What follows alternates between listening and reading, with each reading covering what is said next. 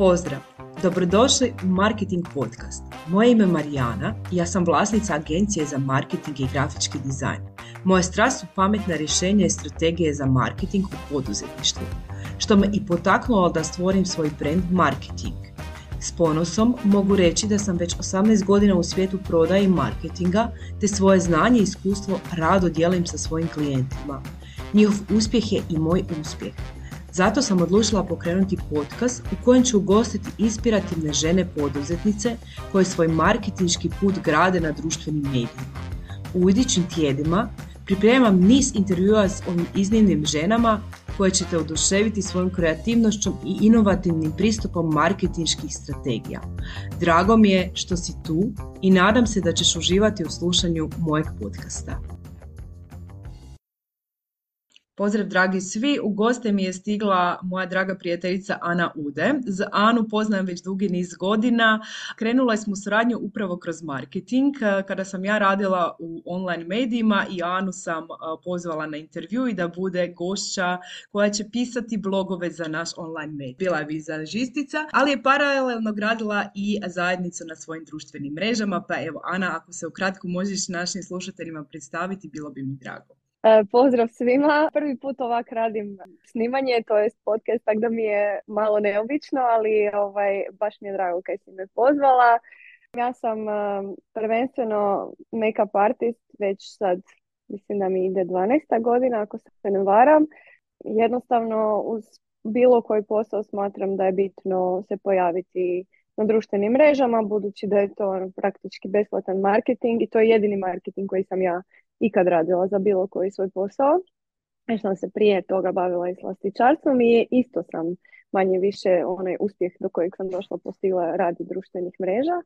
I meni se desilo spontano da eto, počnem i profesionalno se baviti marketingom na društvenim mrežama, tako da sad paralelno radim, ja bih rekla ne više čak ni 50-50, nego mislim da čak i ovaj influencerski posao sad preuzima glavnu ulogu, ali to je tako opet oscilira pa eto, Da, evo, baš mi je zanimljivo kako si to sad e, lijepo e, povukla paralelu e, da je to jedini besplatni marketing na društvenim mrežama, to je stalno od svojim klijentima. Govorim da upravo na društvenim mrežama još uvijek imaju mogućnost besplatnog i organskog rasta. Rekla si da se baviš sa karijerom vizažistice oko 12 godina. Da li si odmah krenula i u taj svijet online medija, to je na društvene mreže, promovirati svoje usluge koje si tad nudila i kako si stvarala tu zajednicu. Dakle, ako se sjećaš tih početaka, da li je to išlo trnovito, dakle, rast tih pratitelja, nekakvih upita, evo, ako se možeš toga prisjetiti. Pa ja nisam išla u nijedan taj projekt, ajmo reći, sa tendencijom da nešto idem sad iz početka graditi. Ja sam smatrala da je normalno i logično da pokažem svoje radove zapravo prije toga čak i donekle svoj život, jer sam koji i svi ostali ljudi imala Facebook i kasnije Instagram i objavljivala fotke. Objavom tih fotografija to se počelo skupljati prije šminkanja čak i torte i hrana i onda su ljudi jednostavno pokazali interes da to kupe ili da me angažiraju za moje usluge i tak se jednostavno proširila mreža i online i offline u smislu posla i u smislu pratitelja ili lajkova. Jednostavno mislim da to ide ruku pod ruku. Ja sam bila ponosna na svoje radove i pokazivala sam ih i onda su se ljudi eto priključili. Da, Tako da, Nije, nisam imala strategiju ni za jedno, ni za drugo, ni za treće, ni nikad zapravo nemam, nažalost ja to tako moram reći, jer često ljudi imaju i pretpostavljam angažiraju ovakve stručnjake poput tebe baš zato da naprave ono plan i program. Kod mene to stvarno nije bilo tako. Ja sam imala sad da sreću ili sam jednostavno fakat jako puno radila i jako puno sam se dala to, ali mi se to činilo apsolutno normalnim i nužnim, pa eto. Ja ću ti reći što si ti imala. Ti si imala autentičnost. To rijetki ljudi imaju. Autentičnost koju prikazuješ na svojim društvenim mrežama i to jednostavno pratitelji e, iskrenost i autentičnost prepoznaju i zato mislim da su tvoji profili e, i poslovni koji imaš za vizažistvo i e, privatni rasli i nikad se nisi bojala pričati niti o nekakvim osobnim problemima, prikazivati nerealnu sliku sebe, tako da mislim da je to evo ključ kod tebe. Ono što me još zanima, da li se sjećaš svojeg prvog klijenta i naplate od tog, tih društvenih medija, kako si se evo, osjećala u tome, možda bi to nekome ko je na početku bio jako zanimljivo se sad baš ne sjećam ko mi je e, koja je bila prva suradnja koja mi je bila plaćena. Evo, nisam 100% sigurna jer u ovom našem svijetu, pogotovo u Hrvatskoj, jako puno još uvijek se radi na bazi kompenzacije mhm. i znam da su bile da su bili to pokloni naj, najprije čak i u trudnoći i kasnije kad sam odala za Evu u toj mhm. prvoj rundi, ajmo reći, influencanja.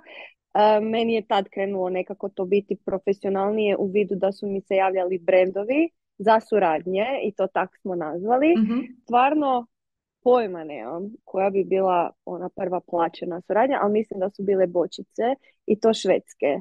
Mm jer je eto vani to sve mm, bilo već razrađeno. Da, da. da.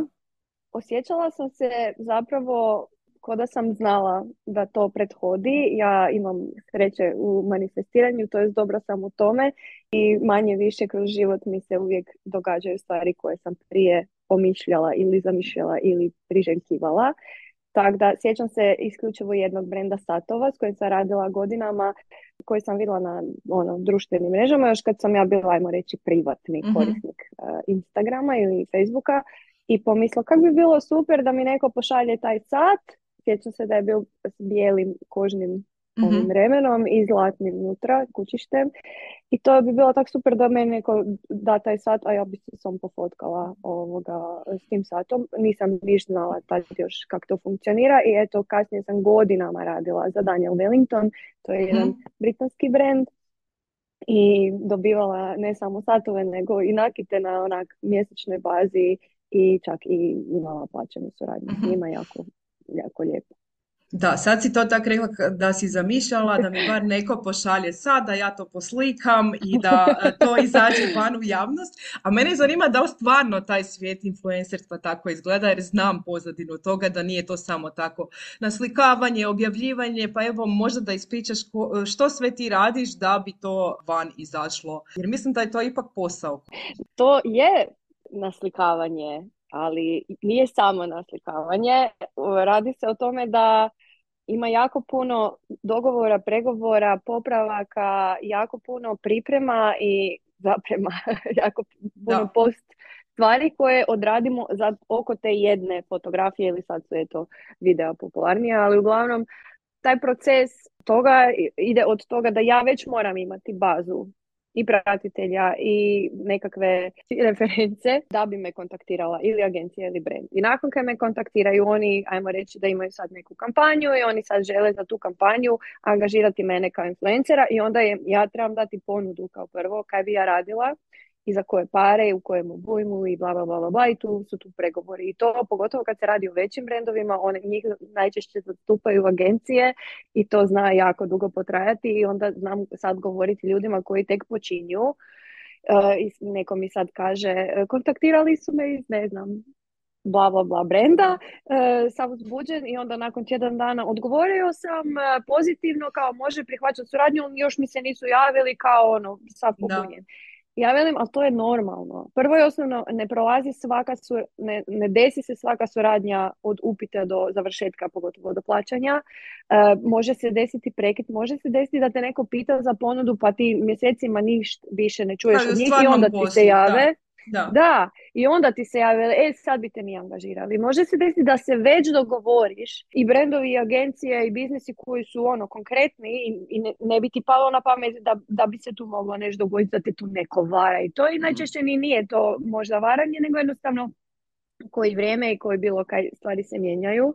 Da. predomišljaju se, tu je deset tisuća faktora koji utječu na to da li ide kampanja van, kad ide van, da li ti kad si odabran kao influencer može se de, neko desiti pojaviti kaže ne znam to kaj imaju neke protiv tebe, nego jednostavno tu baš ona ne paše ili bla bla bla. Dakle, jako, jako puno faktora i za ovaj posao meni je to podsjeća kad sam nekad slušala manekenstvu i kastinzima i to je bitno si ne uzimati k srcu stvari. I meni se isto čini i svaka influencerica, moja kolegica ili influencer s kim god pričam, e, imamo te iste porive nekad, joj, ali mene nisu zvali na ovaj event, e, bla, bla, bla, i onda se propitkujemo zakaj, jel imam, nemam dosta pratitelja, nisam im dobra, možda neko ima nešto protiv mene, isto kao u osnovnoj školi, pa učiteljica mene voli, ali fakat ne trebamo se zamarati jer e, toliko je širi širok spektar i, i biznisa, poslova, brendova i agencija i influencera i pogleda na to kaj zapravo ko želi, to je jedna umjetnost bi ja rekla, marketing, da, e, da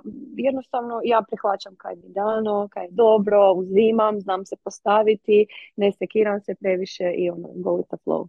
Da, a daj mi reci, jel imaš kakvu pomoć oko fotografija, kreiranja tih video sadržaja, ali to apsolutno sve sama radiš po nekakvom iskustvu već, evo? Pa mislim, nažalost je situacija takva da mi jesmo ipak u jednoj Hrvatskoj gdje su te stvari još dosta loše plaćene. Jesu plaćene i opet ima ljudi koji super žive od toga, ima nas koji se moramo još uvijek izboriti za svoja prava i di se ja dogovorim za suradnju i onda oni žele da to bude nešto što ja sama ne mogu isporučiti, a žele platiti uh, honorar koji pokriva samo moje usluge i onda tu jako često se dolazi do nekakvih prilagodbi, kompromisa, najčešće s naše strane, mi smo ipak puno manji. Um, ima naravno lijepih suradnji koje unaprijed su organizirane na način da je sve zadovoljeno, da je sve pokriveno i onda i dobivaju bolji proizvod. Naravno, ako ja imam honorar za fotografa ili za editing ili bilo kaj, onda naravno da je mogu isporučiti bolji sadržaj na kraju krajeva, ali u većini slučajeva radim to sama. U većini slučajeva ja nisam neki tip koji voli gubiti vrijeme. Ja moram pofotkat outfit, onda čuvam taj outfit i pofotkam se kad stvarno negdje idem. Ja ako se moram šminkati za video, ja se onda stvarno šminkam dok negdje idem. Ja ako kuham, onda tu hranu stvarno neko jede i napravim to nekak usput uz svoj život. Da ti je u skladu u život. Da, lifestyle influencere, influencericom, zato kad ja ne fejkam. Ja ne idem negdje van na lokaciju sa šest outfita da bi fotkala outfite i glumila sam ja stvarno to nosila da bi prodala te traperice, nego ako ih stvarno nosim, to jest ako sam ih već dobila za suradnju, onda ih stvarno komponiram u svoj život. Da, Upravo tu dolazi i ta autentičnost da nema tog fejka jer se to zaista, evo ja kao pratitelj tvoj primjećujem tu autentičnost dok recimo na nekim koji su fejkani se to baš jako izlazi van. Ana, ja zanima... Ja htjela nadovezati ako smijem samo smiješ, na jednu temu koja je često jako onak, e, osjetljiva i tabu, radi se o prikazivanju na društvenim mrežama. I to jako često dolazi do zbunjenosti možda promatrača i ne znaju u kojoj smo mjeri mi autentični u smislu koliko mi se photoshopiramo, koliko mi koristimo filtere i koliko mi koristimo filter u smislu prikazivanja pozitivnije bilo kakve slike.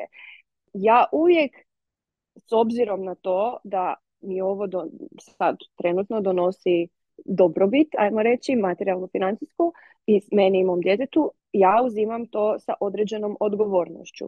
I ja ako sam beauty influencer osjećam odgovornost prema promatraču da doprinosim toj beauty slici. Znači ja se šminkam, to ne znači da sam ja umjetna ako se šminkam. Ja pazim na to da mi je fotografija bolja i ne bom baš bilo kaj bacila na ovoga e, sferu e, Instagrama, zato jer mi je stalo da držim određeni nivo kvalitete. Ja smatram da ja imam apsolutno pravo se našminkati, pofarbati, izdepilirati, nositi štikle, staviti si filere, botoks i bilo kaj ako se ja tako sjećam bolje. A ako se netko ne slaže s mojim pogledom na estetiku, apsolutno nemam ništa protiv da me ne prati i crna točka kak bi rekli u vrtiću. Da, slažem se sa e. tobom. Ma, e, gle, hejtera bude uvijek, ja ih isto imam, pa imam jako malo zajednicu, tako da, evo, možda je to dobra tema. Kako se ti godinama nosiš sa tim ružnim komentarima, možda da daš nekome savjet, eto. Mislim da toga nekad ima bolje, nekad lošije. Mislim da ovisi u kojem je trenutku vlastite labilnosti e, zadesi i nekad me to duže drži, nekad me pogodi, a nekad me uopće se ne dotakne. Shvatila sam kroz, evo sad, dugi niz godina da to stvarno nema apsolutno nikakve veze sa mnom, ono što dolazi od nekoga isključivo ima veze sa tom osobom od koje dolazi. Mislim da je to čista refleksija njih samih i zato si ja to ne uzimam k srcu. Ja kad plasiram nešto lijepo ili ružno van svijet, da li to bio, mislim ja nikad u životu nisam komentirala članak ili, ili bilo kaj na, na društvenim mrežama ili bilo di na internetu, ali čak i kad dam nekome kritiku ili, ili potračam nekoga, to je od mene, to je iz mene došlo. A ovo kad ljudi o meni pričaju ili, ili komentiraju ili meni iza leća, to nema veze sa mnom, tako da sam se prestala u velikoj mjeri um, opterećivati s tim i ono, mogu reći da evo sad imam skoro 3-6 godina, sad mi počelo stvarno manje pogađati u smislu da nekad stvarno ne malo ne reagiram. Slažem se te. Evo, ja u 40 nemam više sa time problema. Pogodi me, ali ne u smislu da pogodi mene, nego kad gledam širu sliku. Što to znači za zajednicu zašto? E, da, i zašto. Čemu? Da, čemu? Da, s te strane me pogodi i kad razmišljam o mlađim generacijama, kako se one ko, osobe mlađe generacije sa time nose i što se njima može desiti. Evo, I kaj ih još čeka. čeka. Da, da, da, da, zato upravo takvi profili kao što imaš i ti gdje stvarno se autentičnost i iskrenost vidi i pričaš i o negativnostima i pozitivnostima, mislim da i tim mladim generacijama doprinosi evo nekakvom boljem razvoju psihološkom ako ništa drugo. Ana, ono što me još zanima u svijetu influencers, da li u Hrvatskoj postoje nekakve aplikacije, agencije koje spavaju brendove i influencere? Mislim da bi to eto našim slušateljima bilo zanimljivo. Hmm. Ili ti sama pronalaziš te klijente ili kako si sad već narasla, oni tebi sami dolaze. Pa ja općenito nisam od potraživanja posla, ni, niti sam se ikad tipa reklamirala uh, ni za šminkanje, ni za ništa. Možda sam se u, u svom cijelom životu i karijeri, ako se to tako može nazvati, uh, javila nekom brendu jednom, dva, tri puta i to je bilo sjećam se da sam se javila na, na sugestiju kolegice koja to radi redovito hotelima prije par godina radi odlaska na more, s obzirom da ajde, imam tu platformu, činilo mi se da možda ima smisla da dogovorim nekakvu suradnju kompenzacijsku i da mogu odvesti svoje dijete na more, zato kaj u tom periodu si ja to ne bi mogla priuštiti. mm I javila sam se nekolicini hotela ili čega već kampova. Dobila sam neke odbijenice, neke, neki uopće nisu odgovorili i dobila sam eto i potvrdu i mhm. odradila suradnju ja smatram na obostrano zadovoljstvo. Ali dalje od toga ne pamtim da bi se ja ikad javila jednostavno, ja sam iz Međimurja i ti si iz Međimurja, taj naš mentalitet pogni glavu, bude skrumen, nemoj. Hvala dragom Bogu, evo zahvalna sam na tome, 99,9% svojih poslova odrađujem tako da se meni javi. Da li brand, da li agencija, ne bi nam trebalo biti bed se javiti. Mislim da u bilo kojem poslu, evo ti si radila marketing za portale i ti si se kao marketing javljala znači, u, u, da. Uh, od strane portala, vjerojatno firmama da kupe reklamu kod vas. I mislim da influencer ako radi sam za sebe, trebalo biti najnormalnije da se on može javiti brendu i ponuditi svoju uslugu. Ali kod nas je to još sve malo onako siva zona e, i jako puno ima osuđivanja, ko da je to sad nešto ilegalno. Mi svi odrađujemo poslove legalno, izdajemo fakture za njih, dogovaramo umite unaprijed, nikome ništa ne krademo, nikom nismo ništa oduzeli time, e, samo naravno postoji tu određeni faktor te ljudske, ljudskog nezadovoljstva kad gledaju, tipa ja stvarno evo, godinama na skoro pa dnevnoj bazi dobivam manje više svakakve pakete od kozmetike do hrane, do besplatne hrane u restoranima, ne znam čega. I meni bude krivo radi ljudi koji to nemaju, ali prvenstveno ne zato jer oni to nemaju, nego zato jer oni misle da, da to donosi sad neku sreću. Meni donosi olakotnu okolnost da ja ne moram kupiti dio tih stvari, da ja dio tih stvari mogu donirati i pokloniti, ali ne u smislu da ja gomilam materijalno i da sam zbog toga sretnija jer kako se veli i bogati plaću ili mi bogati PR paketima isto plaćamo i mi isto imamo i druge potrebe i ono nije, nije u tome stvari. Kad jednom imaš sve to, krcate ormare ili, ili ne znam, evo, make-up kofer, onda vidiš da onak ti to ne donosi sreću. I zato bi ono bi bilo naj, ja, meni bi bilo najdraže da svi imaju sve i da okuse to, da nikom ne fali ništa materijalno, da vide da, da bi zapravo se trebali baviti drugim stvarima, ali to je već sad ono nekakva daleka filozofija i utopija. Da, na tome svako mora poraditi sam. Dakle, nema nikakvih platforma na kojima bi uh, mogla se ti prijaviti. Postoji, da, postoje aplikacije. Ja sam u prošlosti radila i preko aplikacija i preko različitih web stranica koje spajaju uh influencere s brendovima na koje se može prijaviti, ali većina uh, za koje ja znam dolaze na poziv. Dakle, ja sam na svakoj od tih mhm. stranica ili aplikacija bila pozvana da se prijavim od strane začetnika stranice, aplikacije ili agencije i onda bi mi preko te stranice ostvarili suradnju. Tako da i postoje sigurno agencije i menadžeri koji rade u Samo nekoga, ali jednostavno mislim da je to već onaj korak gdje ti prvo moraš sam postići određene stvari da bi, pogotovo u Hrvatskoj, te onda neko htio uzeti pod svoje okrilje i reći idem te sad ja još gurat, već dok si mm. napravil pol posla sam ili većinu posla. Ono što me još zanima, Ana, vidim da si postala aktivna na TikToku, pa daj mi reci s obzirom da si to od nedavno, kakvo je tvoje iskustvo dok kompariraš to sa Instagramom, Facebookom i e, TikTokom? Evo, još uvijek se ono ukodam i uvijek je tak dok je nešto novo, e, to malo onak nespretno i nema ne sjetim se nekad tjednima ili danima.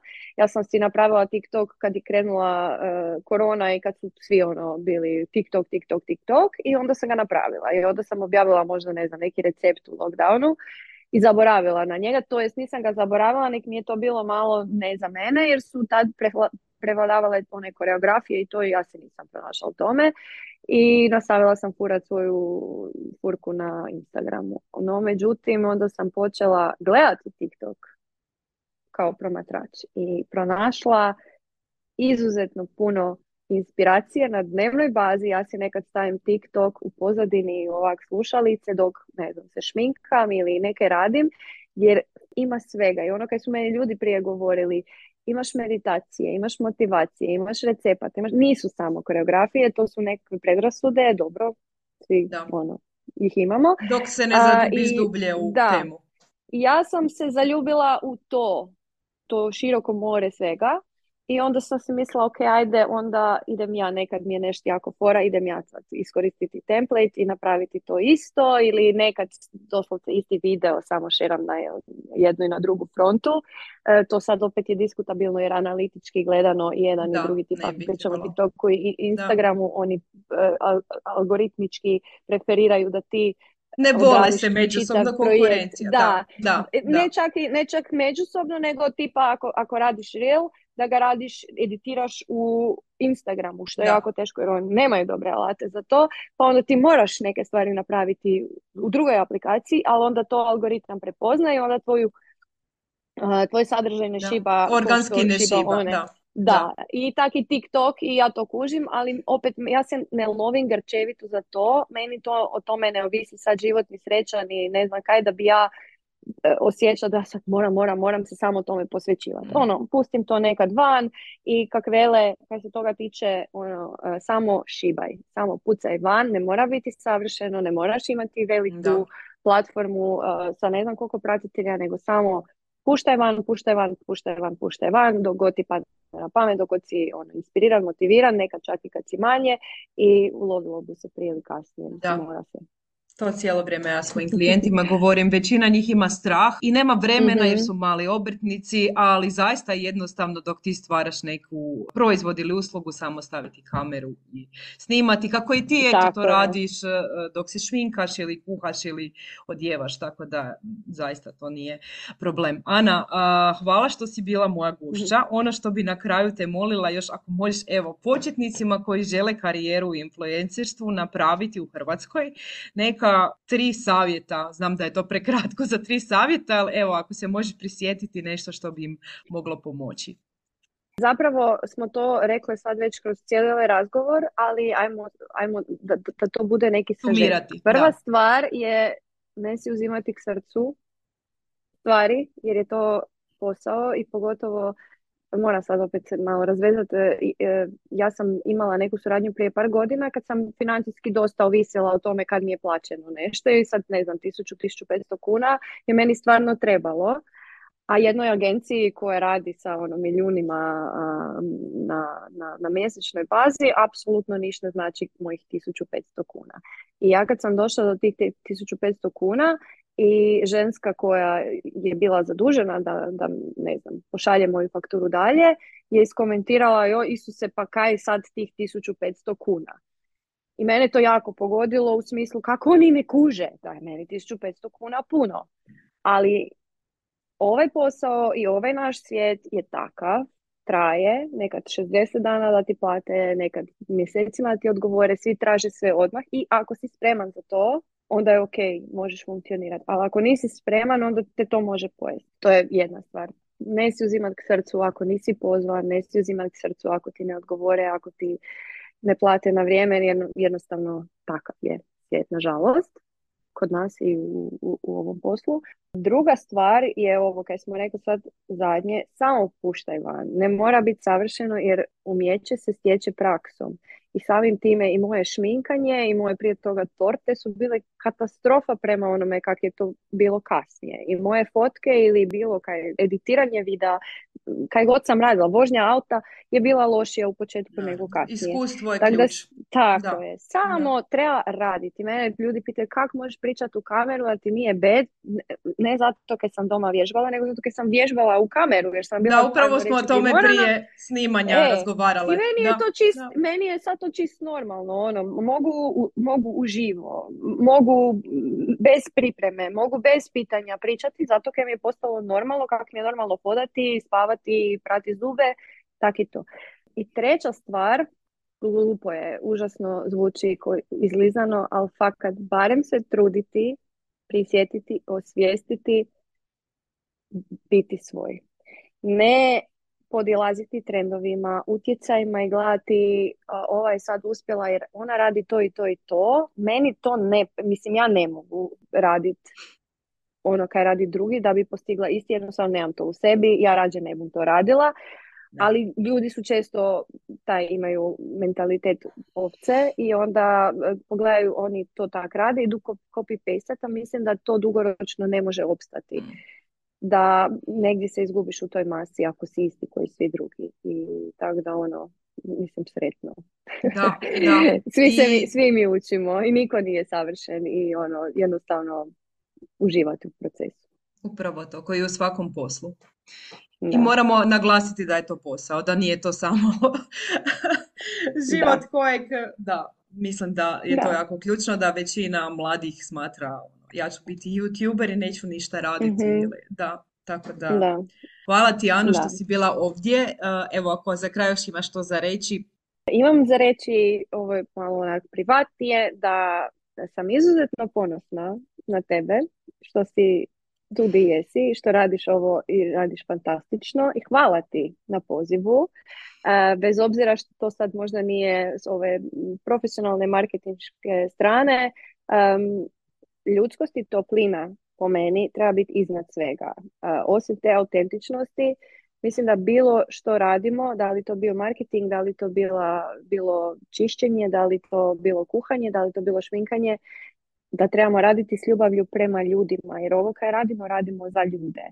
I mislim da mora uvijek postojati ta nekakva viša svrha, a to je da širimo pozitivu ili da pokušavamo osvijestiti pozitivu ili kako god, tako da sam jako, jako sretna da tebe ljudi čuju i Hvala gledaju ti. kako god i neka te gledaju jer imaš jako puno toga za ponuditi.